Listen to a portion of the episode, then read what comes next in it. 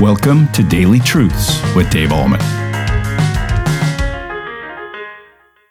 Hi, everybody. Welcome back to Daily Truths. We've been in Matthew chapter 8. And remember, this centurion had come to Jesus and said, Hey, my servant's really sick.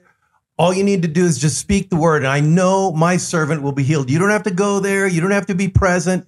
You don't have to um, touch him with your hands. All you have to do is just say the word, and my servant will be healed.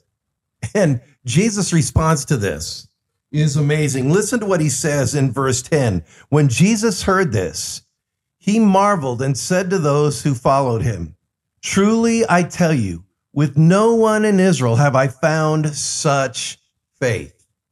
Indeed, this man had faith in Jesus' power over distance. All he had to do was say the word and his servant would be healed. Now, Jesus said, I haven't found that kind of faith anywhere in Israel, not with the religious leaders, not with those who are following me, because most of the people that were following Jesus at that time were Jewish folks. Okay. And he's saying, I haven't seen this kind of faith in any of the folks that are Jewish. And this guy's a Gentile, but yet he believes in my power over distance. He's trusting in the promises of God despite his circumstances. He's not filled with fear, but rather with faith. Is that you, my friend? Are you filled with faith as a replacement for fear?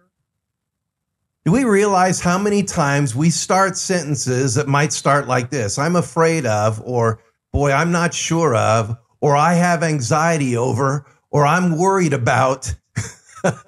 and all of those words, fear, anxiety, worry, being afraid, all those kind of things really can be summarized with one word, and it's basically fear we're afraid of things. Now, think about this. Have you ever thought to yourself, I'm afraid that my sins are too great and God can't forgive me? Have faith over fear. The blood of God's Son, Jesus Christ, cleanses us not from just some sins, but all sins. Have faith over fear. Or maybe you think, hey, I'm really not sure that when I pass on, I can be absolutely certain that I'll be in heaven, that there is a real heaven, and a real hell. And through faith in Jesus alone, I'll be saved. I'm really not sure about that. I'm a little bit afraid about my final destiny. And what did Jesus say? In my father's house are many mansions. If it were not so, I would have told you. And then at the end of that, he says, I am the way, the truth, and the life. He who believes in me, though he were dead, yet shall he live. And he who lives and believes in me shall never die. That's a combination of two different passages in the scriptures. You don't have to be afraid of where you're going to be on that final day, where you're going to be when you take your final breath. You're going to be with Jesus. Have faith over fear. Or maybe you might say to yourself, well, I'm really afraid about some of the struggles I might be facing in the future. Or I'm really afraid that, uh, you know, when my loved one passes on, I won't be able to cope.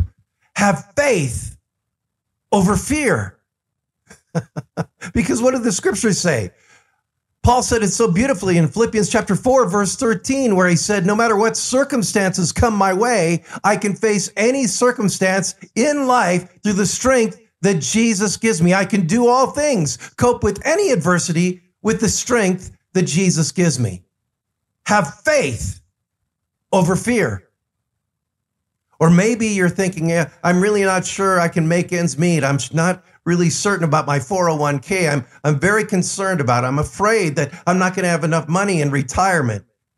Have faith over fear, my friend. Do you know what the scriptures say? The eyes of all wait upon thee to give them their meat in due season. You open your hand and satisfy the desires of every living thing. If God takes care of the sparrows, this is Matthew chapter six in the Sermon on the Mount. If God takes care of the sparrows, if he takes care of the lilies of the field, so will he take care of you. Cling to the promises of God instead of your fears. Have faith over fear. And maybe you have a child that's errant, maybe 20, 30, maybe 40, even 50 years old that's been away from the faith for a long time. And you say to yourself, I'm afraid they'll never return. I've got to ask you, who does that child belong to? Is it yours or ultimately is it God's? Oh, Psalm uh, the psalmist is told us that children are a gift of the Lord, children a reward from him. Like arrows in the hand of a warrior, so are children born in one's youth. Blessed is the man whose quiver is full of them. So your child is like an arrow. And for 18 years, you aim that arrow at a target. And eventually, when they're 18, 20, 25, whenever it is, when they leave the nest, you got to release the arrow. And you have faith that the Lord will direct or redirect the arrow towards Christianity. If you're afraid that your child won't hit the target, have faith over fear. That child belongs to the Lord. And we let the Lord direct the flight. I don't know what you're facing in the future, but are you facing it with faith or with fear?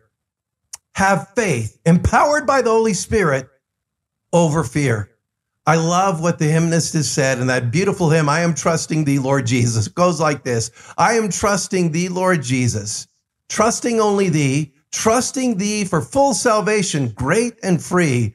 I am trusting thee, Lord Jesus, never let me fall. I am trusting thee forever and for all. You know what the hymnist was saying there? I have faith in Jesus over fear. And may it be so with you as well today. Have faith over fear. And that is today's daily truth. Have a great day in Jesus Christ. Thank you for tuning in to Daily Truths with Dave Ahlman. If this ministry is blessing you, please consider supporting us by sharing this channel with a friend. You can also like, comment, subscribe, or leave a review. This helps us tremendously. Come back tomorrow for your next Daily Truth.